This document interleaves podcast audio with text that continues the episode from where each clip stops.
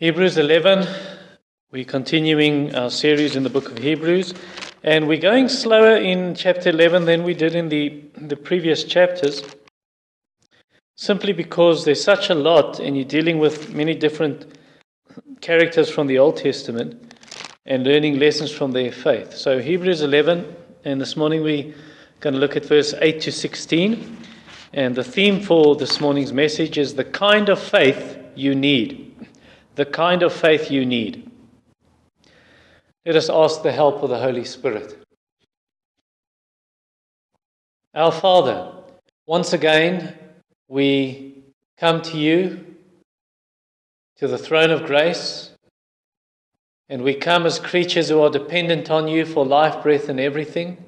We humble our hearts before you, Lord, in prayer and also in the confession of our sins as we will partake of the Lord's Supper in a moment and think again of the death of Jesus Christ, but also of the coming of Christ. For as often as we eat this bread and drink the wine, drink the cup, we proclaim the Lord's death until he comes. And we look forward to that day when you will return, when you will burst through the clouds, when you will rend the heavens and come down in judgment, in flaming fire, in fury upon your enemies, and to rescue your people. We know that the Old Testament teaches us that the day of the Lord is a day not of light but of darkness. But indeed, for us who believe in Christ, our redemption draws near. And we look up, we lift up our heads and wait for the coming of our Savior and for the renewing of all things, the regeneration of all things when you will create a new heavens and a new earth in which righteousness dwells. Come quickly, our Lord. Amen. Many people will say that they believe, and they even use those words, I believe in God. They confess that and profess to be believers, but their faith makes no difference whatsoever in their lives. So it's the kind of faith, it's the faith of devils. It's the faith of James 2, verse 19. Do you believe that God is one? Do you, you do well? Even the demons believe, or the devils believe, and they shudder. So that's not a sufficient kind of faith. So, what is the faith we need? What is this kind of faith that we need? a, a faith that will really, really make a difference in the way we live. And that's what we find in this passage. Hebrews 11, verse 8 to 12, we're going to look at first, and that is operational faith. Let's read verse 8 to 12. By faith, Abraham obeyed when he was called to go out to a place that he was to receive as an inheritance. And he went out, not knowing where he was going. By faith, he went out to live in the land of promise as in a foreign land, living in tents with Isaac and Jacob, heirs with him of the same promise. For he was looking forward to the city that has foundations, whose designer and builder is God. By faith, Sarah herself received power to conceive even when she was past age, since she considered him faithful who had promised. Therefore, from one man, and him as good as dead, were born descendants as many as the stars of heaven and as many as the innumerable grains of sand by the sea- seashore. I shared the gospel with a security guard once, and I was shocked at his answer when he told me that he does not believe that God exists. That's not what shocked me. Many people think that way. Uh, I'll get to the part that shocked me soon. But he does not believe that God exists. And I use the argument of Romans 1 what about creation that proves there's the creator? It's obvious, it's visible, there's design in creation. You can see some powerful being created this, some wise being, and so on. And he denied that. And then I said, But what about morality? Romans 2. What about your conscience? Where does right and wrong come from? And then he said, there exists no such thing as right and wrong. And he went on to say, a security guard saying, It is not wrong to steal. It's not wrong to rob. It's not wrong to rape. It's not wrong to sleep around. And then he continued going and he said, It's like nothing to me to kill someone. Wow. It's like nothing to murder someone. And then two, two and two made four. When I said, I, I, I understand exactly, I understand exactly that obviously in your worldview there's no right and wrong because there's no absolute God and there's no absolute lawgiver. There are no absolute laws. There's no absolute right and absolute wrong. He even said, as long as I know the purpose for murdering someone, that's fine. And that's exactly what the, the Western worldview also teaches people who believe, believe in evolution. They reject Genesis 1 to 3, they reject Scripture. So, in their minds, it's not wrong to be sexually immoral. It's not wrong to be homosexual. It's not wrong to say that you are transgender. It is not wrong to murder the unborn. But at least these people are consistent. What they believe is how they live. And that is what Abraham did, just in a positive sense. Abraham really believed what God had told him, and it was visible in Abraham's life. You could see he really believes what God tells him. So when God called him, for instance, according to verse 8, he was called to go out to a place he was to receive an inheritance, and verse 8 says he obeyed. So he, he lived in Mesopotamia, in Ur of the Chaldeans, uh, that is in south, the southwestern part of um, modern Iraq, modern day Iraq. And so when God called him, he obeyed and he went out. And to miss the Arabian desert, he didn't want to trek through the desert right all the way to the promised land. And besides, he didn't exactly know where God was calling him to. But he didn't want to go through the desert, so he went along the Euphrates River, the fertile strip that's shaped like a horse hoof from, all the way from southern Iraq right around to Israel. And so he moved and he came to Haran. Haran is on the border of modern day Turkey and Syria. And that we find in Genesis 11:31 that says he went to Haran and I got the other from Acts 7 verse 2 where it says he was in Mesopotamia when God called him and then he moved to Haran. And so he stayed in Haran until his father died, and then he continued his trek to the land of Canaan. Genesis 11:32 and then the beginning of Genesis 12.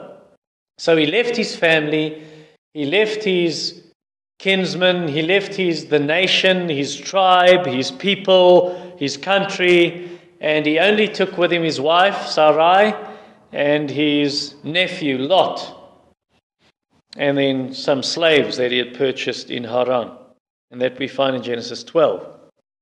And as we read in verse 8, it says, second part, he went out not knowing where he was going. He didn't know where God's calling him to, but he obeyed God. Now, the application for us is not that you should pack up and you should immigrate, even though you don't know where you're going to what country, just pack and God will show you. That's not the application. Remember, Abraham obeyed what God had told him. God said, You must pack up and move. He didn't just move because he felt it's the right thing and thought God is telling him stuff. He knew God told him. And so the question to us is what is God telling you through his word? What is God's calling to you? God has called you and is calling you to follow him to heaven. Do you believe him? And if you do, if you say you do believe him, show your faith by an act of obedience and follow him. And do it every day. If someone wants to be my disciple, he must deny himself, take up his cross daily, and follow me. And so you follow God. You follow him by faith in his word and through prayer. And you walk this path with other believers. And if you don't follow me this way, well, I don't care how much you tell me that you are following Christ, you are not. Because if you truly believe him, you will follow him. If you truly believe what he says about heaven, you will follow him there. Otherwise, you're like someone who says, you know, drinking, drinking lots of water and eating fresh vegetables it helps you to live a healthier lifestyle. You can say that as much as you want if you're the kind of person who only drinks filter coffee and, well, you treat vegetables, fresh vegetables, like the coronavirus or like the flu. So if you really believe that, if you really believe what you say, then your actions will correspond. Your deeds will correspond to your faith. So we want to be like Abraham. Abraham's faith was visible. It was visible through acts of obedience, like in verse 8. He obeyed God when God spoke. By faith, he obeyed. James 2, verse 22 teaches the same kind of thing. So, although he had not yet received the promised land, even while he was living there with Isaac, uh, his son, and with his grandson Jacob, and they lived as strangers, as pilgrims, as sojourners in a foreign land, verse 9, went to live in land of promises in a foreign land, living in tents, so moving around uh, from place to place. Verse 9 tells us. And yet, while that was going on, while they were moving around from place to place, they believed God's promise. They believed God will give the land to their descendants. And even that promise was reinforced to Isaac and Jacob. It says in the end of verse, at the end of verse 9, heirs with him of the same promise, because God reinforced that to them in the book of Genesis, saying to Isaac, You will inherit the land, your descendants will inherit the land, and to Jacob the same thing. But even though God had promised the land, they did not merely look to the land as the great promise. They looked further. They, they expected a heavenly city, a city with foundations, a city that is steadfast, not moving, not a city that, that's like a tent that you have to break down and move. Verse 10 He was looking forward to the city that has foundations, whose designer and builder is God. Now, when would Abraham when would Abraham go to this city? Well, according to um, the Old Testament and the New Testament, it wasn't only when Abraham died. Now, Abraham had heard of the city obviously from God, otherwise, he would never have known about the city. God revealed it to him and told him about this heavenly city, and he believed God, and he, he longed for and yearned for and desired to live in the city with God. And when he would be there, well, not after the death of Jesus. Some people believe that. They believe that the Old Testament saints, Old Testament believers, only went to heaven after Christ died. Uh, like one preacher I heard one day, many years ago, must have been around 2000 and, uh, oh, wow, 2004, 2003 or something of the sort. No, even before that. Must have been earlier. Never mind. Uh, so this preacher said that the Old Testament believers, they were locked up in kind of a prison in, a, in the spirit world. And, and when Jesus uh, died on the cross, when he said, It is finished, he went into hell and he unlocked their prison doors and set them free, and then they went to heaven. Oh, that's not biblical.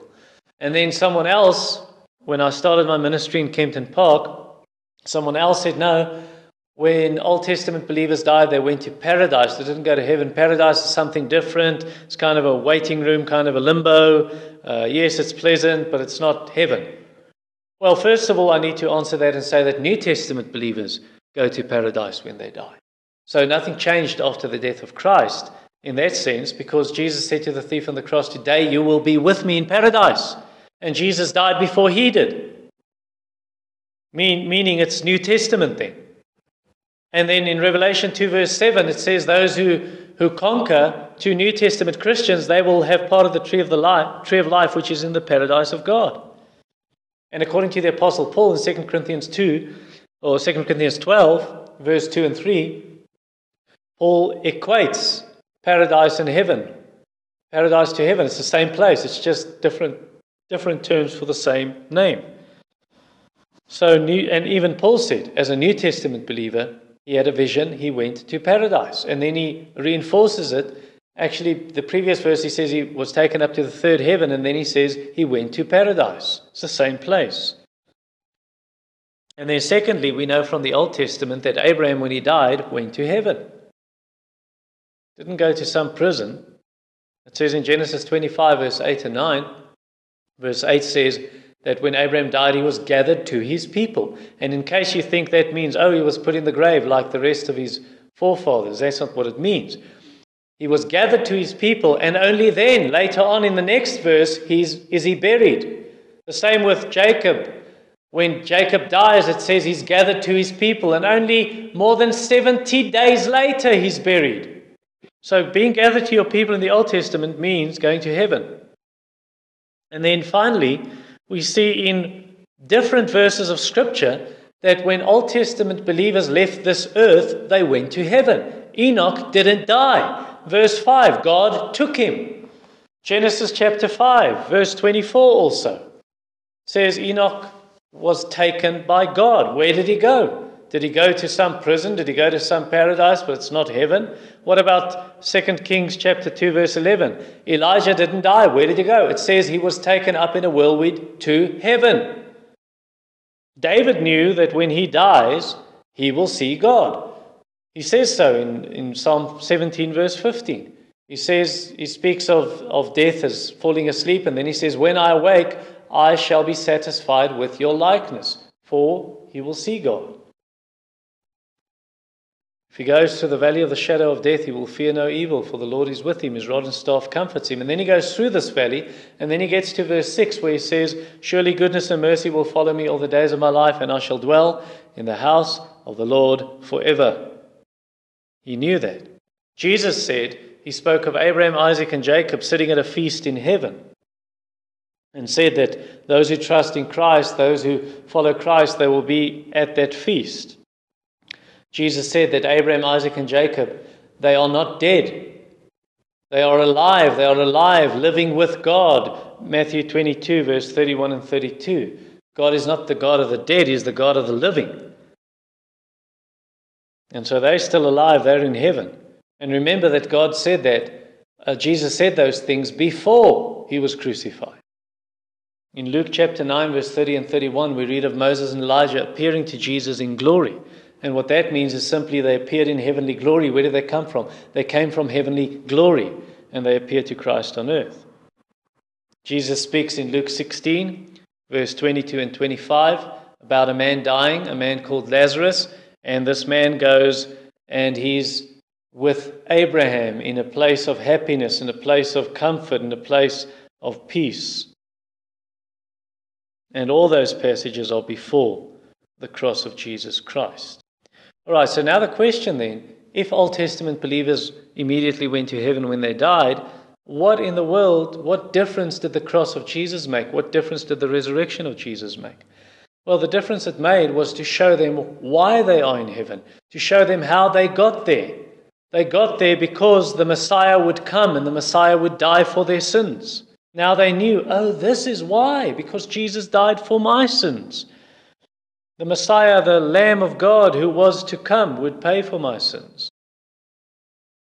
And so the death of Jesus then gives, gave them entrance into the New Jerusalem, the city, the city. It, gives us entrance into this heavenly city, the city of which we read in verse 10 at the end, whose designer and builder is God. God is the architect, God is the builder of the city also. What must this city look like? If God Himself is the architect, if God Himself is the builder of the city, well, we, we get an idea in Revelation 21 where the majesty and the glory and the beauty of the city is described. And God started building the city before the creation. Jesus said in Matthew 25 34, He speaks on Judgment Day and He says to His people, the sheep on His right hand side, Come into the kingdom prepared for you from the foundation of the earth. And God is busy completing this because Jesus said He's going to prepare a place for us. Now, I'd like to say more on this topic, but I'm not going to. I'm going to hold back a little because under, under the next point, I will elaborate on this teaching, on this doctrine. All right, so next we read of Sarah in verse 11. Uh, Sarah was barren. She was infertile. She couldn't have children. Genesis 11, verse 30 tells us. And so then she tells Abraham, Sleep with my slave, sleep with Hagar, and Hagar will have children on my behalf. Genesis 16.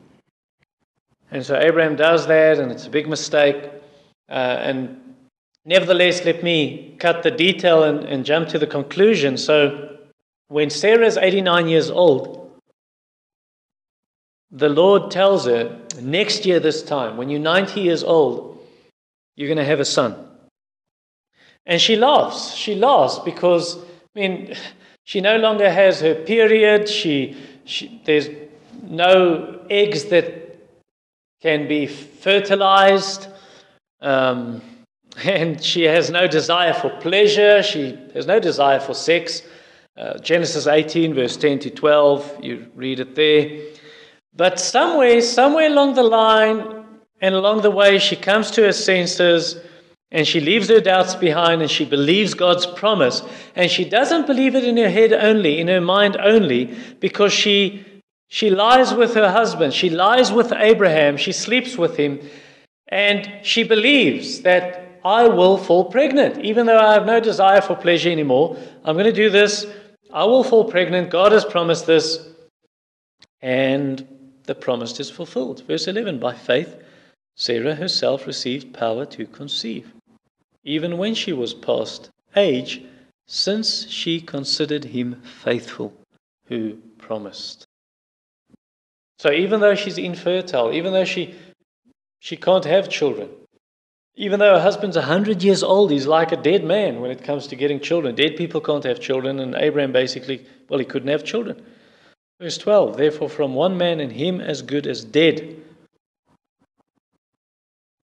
And because they believed the promise, it says, they had descendants as many as the stars of heaven and as many as the innumerable grains of sand by the seashore. So they had children. And they had many children, many descendants. This man and woman who couldn't have children. And because they believed God honored their faith, and gave them children according to the number, number described in verse 12. So now, are you one of those children? Are you one of Abraham and Sarah's children? Don't jump to a conclusion to say, Of course I am. I was baptized as a baby. I'm a covenant child. You're not a covenant child automatically just because you were baptized as a baby. And you're not Abraham and Sarah's children simply because you were baptized as an adult. And you're not automatically Abraham and Sarah's children simply because perhaps somewhere in the line of your forefathers there's a Jew. The true children of Abraham are only those who believe in Jesus, whether you're a Jew or not, whether your parents were believers or not. Jesus said to the Jews, you are not children of Abraham because you would then do what Abraham did. And now you seek to kill me. You are children of your father, the devil. Not all who are of Abraham or all who are of Israel are Israel. You're not an Israelite simply because you got Jewish, Jewish blood. You're not a true Jew simply because you've got Jewish forebears. Galatians 3 clearly tells us that those who believe are children of Abraham. The blessing of Abraham comes to the Gentiles through Christ. Christ is the offspring of Abraham. Galatians 3:16. Now perhaps it doesn't even bother you this question. You think who cares whether I'm a child of Abraham or not? Well, you should understand this. The blessing of God only comes to the children of Abraham. In you, Abraham, will all the families of the earth be blessed. And only in Abraham, if you have Abraham's child, will you receive the inheritance of heaven. Galatians 3:29. And that obviously comes through Christ alone. Because he's the offspring of Abraham. So again I ask you the question, are you a child of Abraham? Number two, future focused faith. Future focused faith. So the first was operational faith, meaning that your faith goes into action, you live what you believe, and second, then future focused faith in verse 13 to 16. Let us read. These all, meaning the patriarchs, Abraham, Isaac, Jacob, and Sarah, these all died in faith, not having received the things promised, but having seen them and greeted them from afar, and having acknowledged that they were strangers and exiles on the earth. For people who speak thus make it clear that they are seeking a homeland. If they'd been thinking of that land from which they had gone out, they would have had opportunity to return. But as it is, they desire a better country, that is, a heavenly one. Therefore, God is not ashamed to be called their God, for he has prepared for them a city. I don't know how many people in the modern church really look forward to going to heaven. I don't hear many sermons on this. I don't hear many people talking this way in their day to day conversations with other believers. I don't hear this very often in the prayers of Christians. You just go to your local Christian bookstore, the popular one in the mall, and you look and see what, what are the top 10 best selling books in that bookstore. The 10, top 10 sellers in Christian bookstores is all about how you can improve your life here and now.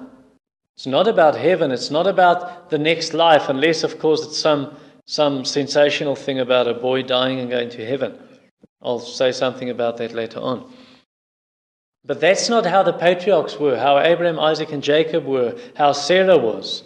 Their faith was future focused. So even when they were on their deathbeds, while they were lying on their deathbeds, they knew of this promise that God had said He'll give them many descendants, that God had said He's going to give them the promised land. And we see this in verse 13. These all died in faith, not having received the things promised, but having greeted them from afar, as if standing at a distance, seeing, Yes, I know in the future God's going to give this land to my descendants, and God's going to give us many descendants. So, so they, they thought that way and viewed life that way. But they looked further than the promised land, further than many descendants just in this world and people from the Jewish race or, or Israelites. End of verse 13, having acknowledged they were strangers and exiles on the earth. So they knew there's something more. We're strangers here. This is not our home. They knew verse 10 Abraham was looking forward to the city that has foundations, whose designer and builder is God. And so they really looked at this life just as, oh, we're just passing through. They looked at this life as, oh, we're pilgrims. This is not really our house. We are strangers and pilgrims. We are aliens. We are exiles in this world. Verse 13, end. End of verse 13. And we, we ought to look at ourselves that way and see ourselves that way as Christians we should see we are just pilgrims. We're just passing through. This world is not really the place we're going to we're going to be forever. Obviously, Jesus is going to create this world and, and recreate it, and we will be here. But, but the world as it is is not our home.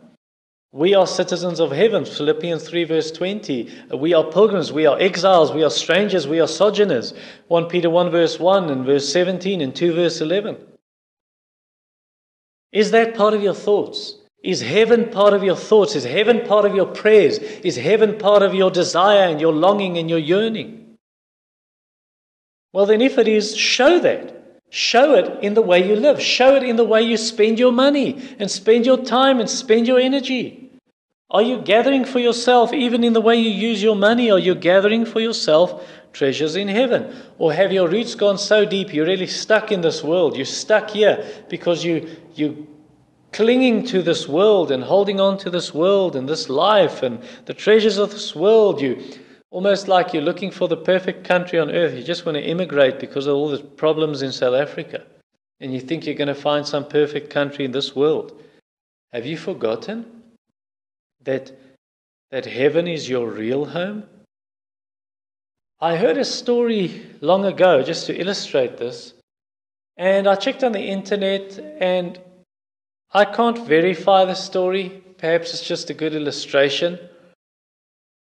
And none of the websites, many websites share the story and some tweak the details, but no one gives me the primary source. Nevertheless, the illustration works. So it's about a guy called Henry Morrison.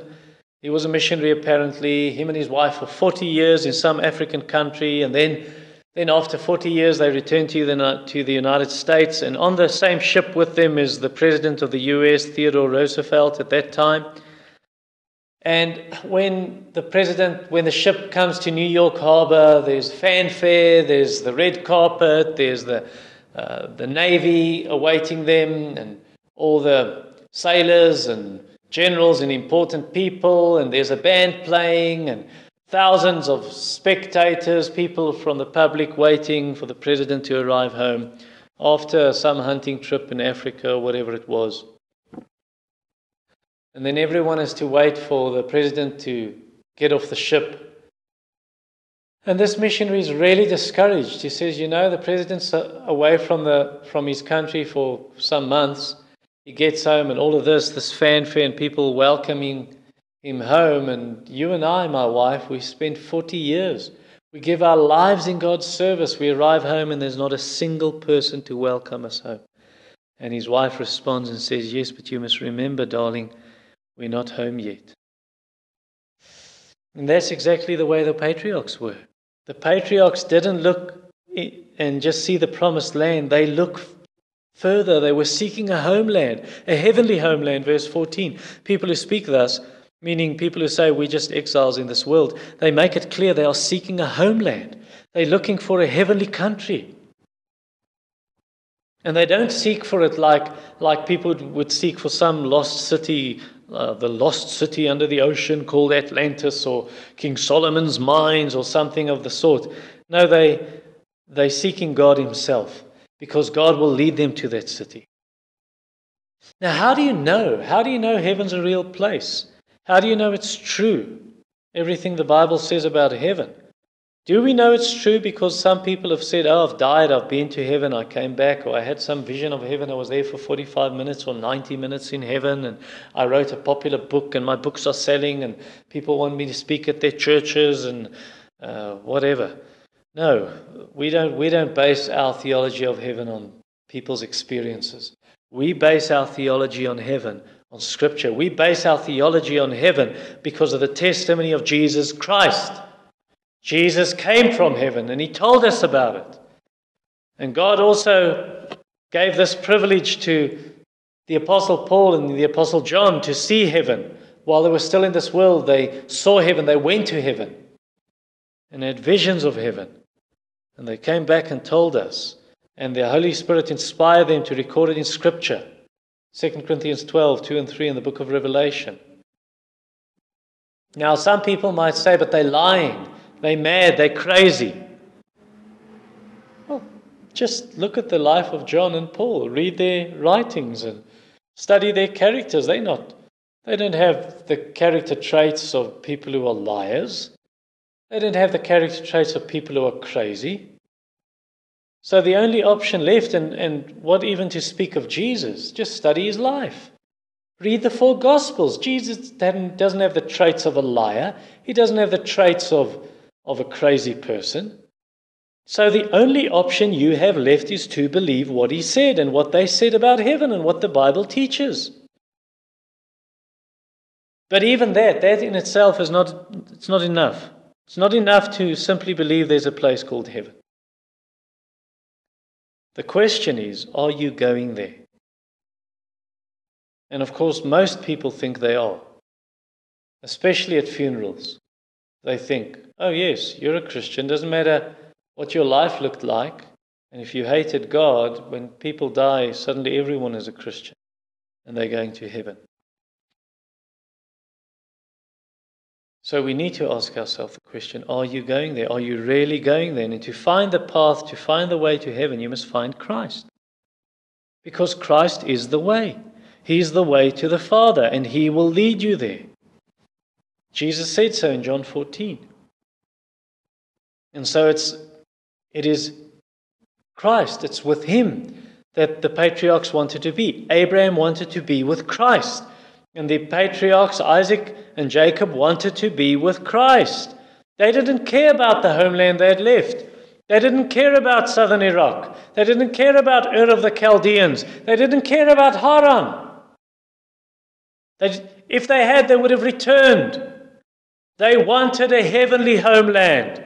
Verse 15. If they'd been thinking of that land from which they had gone out, they would have had opportunity to return. That is not what they were thinking about. End of verse 14. They are seeking a homeland, not the land of their forefathers, a land where they will go. Heaven, the heavenly city. And every true believer understands that. There's a yearning in your heart. There's a desire in your heart. You cannot explain it to people. It's not, it's not a desire for an earthly paradise or for a land of milk and honey or for some utopia or some exotic island. There's something more. There's a desire for a heavenly country, a heavenly homeland. And when you get there, the moment you see it, you will understand I've always belonged here. I've always belonged here. It'll feel to you as if, you know, I've seen this before. It's like I had foretastes of this. Sometimes while I was still on earth, there were foretastes. You'll think, deja vu, I remember this. I've seen this kind of thing before. But, but the experience I had of this, it was shadowy. You'll feel like someone like like someone who's, yes, I've seen pictures of the, I've seen pictures of this food on the menu at the restaurant, but now is the very first time I taste the food.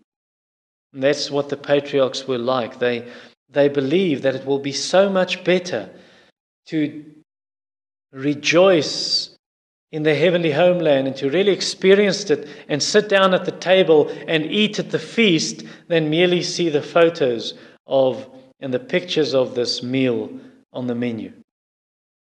And so, in other words, what I'm trying to tell you is, is they didn't merely want the promised land. Those are only the pictures on the menu.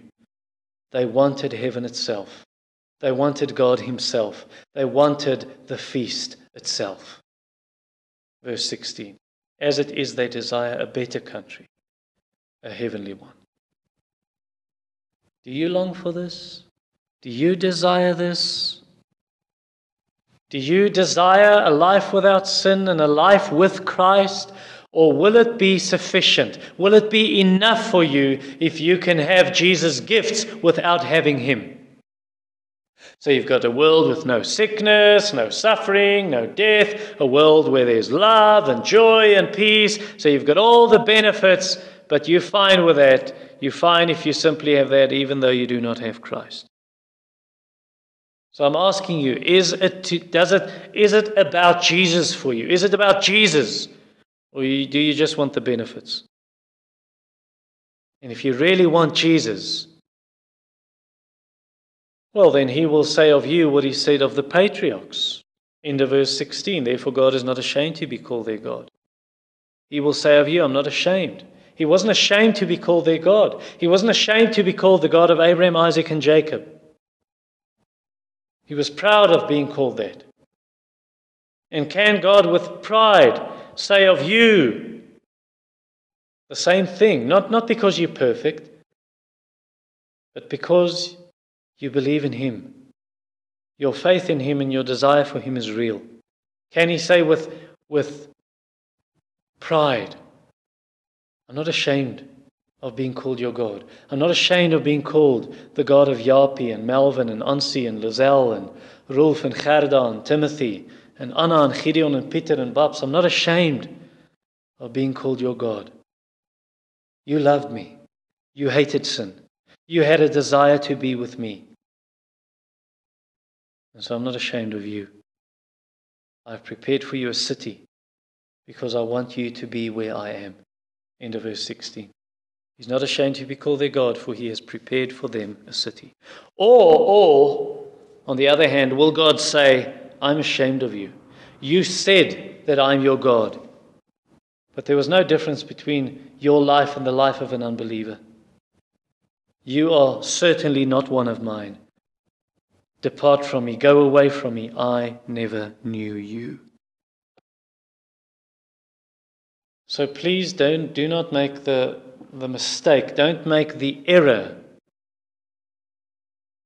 of thinking, when I said that, of thinking, oh, so all I should do is I should live a good life and I'll go to heaven. No, it is by faith in Christ that you go to heaven. It is Christ who takes you to heaven and brings you there by faith in Him.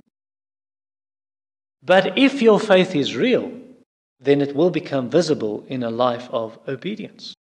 It's almost like uh, describing it this way it's almost like saying, a car, a motor car, does not become a Ferrari. It doesn't become a Ferrari simply because you bought the sticker at the Indian shop or the Chinese shop uh, of a prancing black horse with a yellow background and stuck it to your front fender, and now your car's a Ferrari. It's not a Ferrari. And yet, that emblem, that prancing horse with a yellow background, will be on the front fender of every Ferrari. So, to draw the illustration to a conclusion. Are you the real McCoy? Are you the real deal?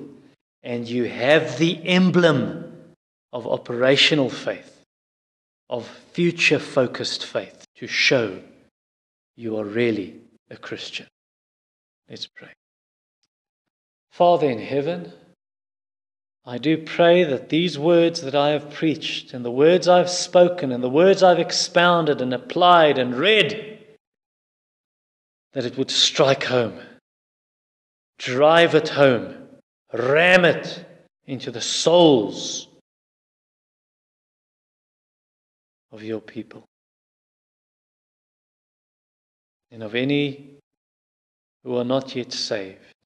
Draw them to your Son Give them faith in the Lord Jesus Christ.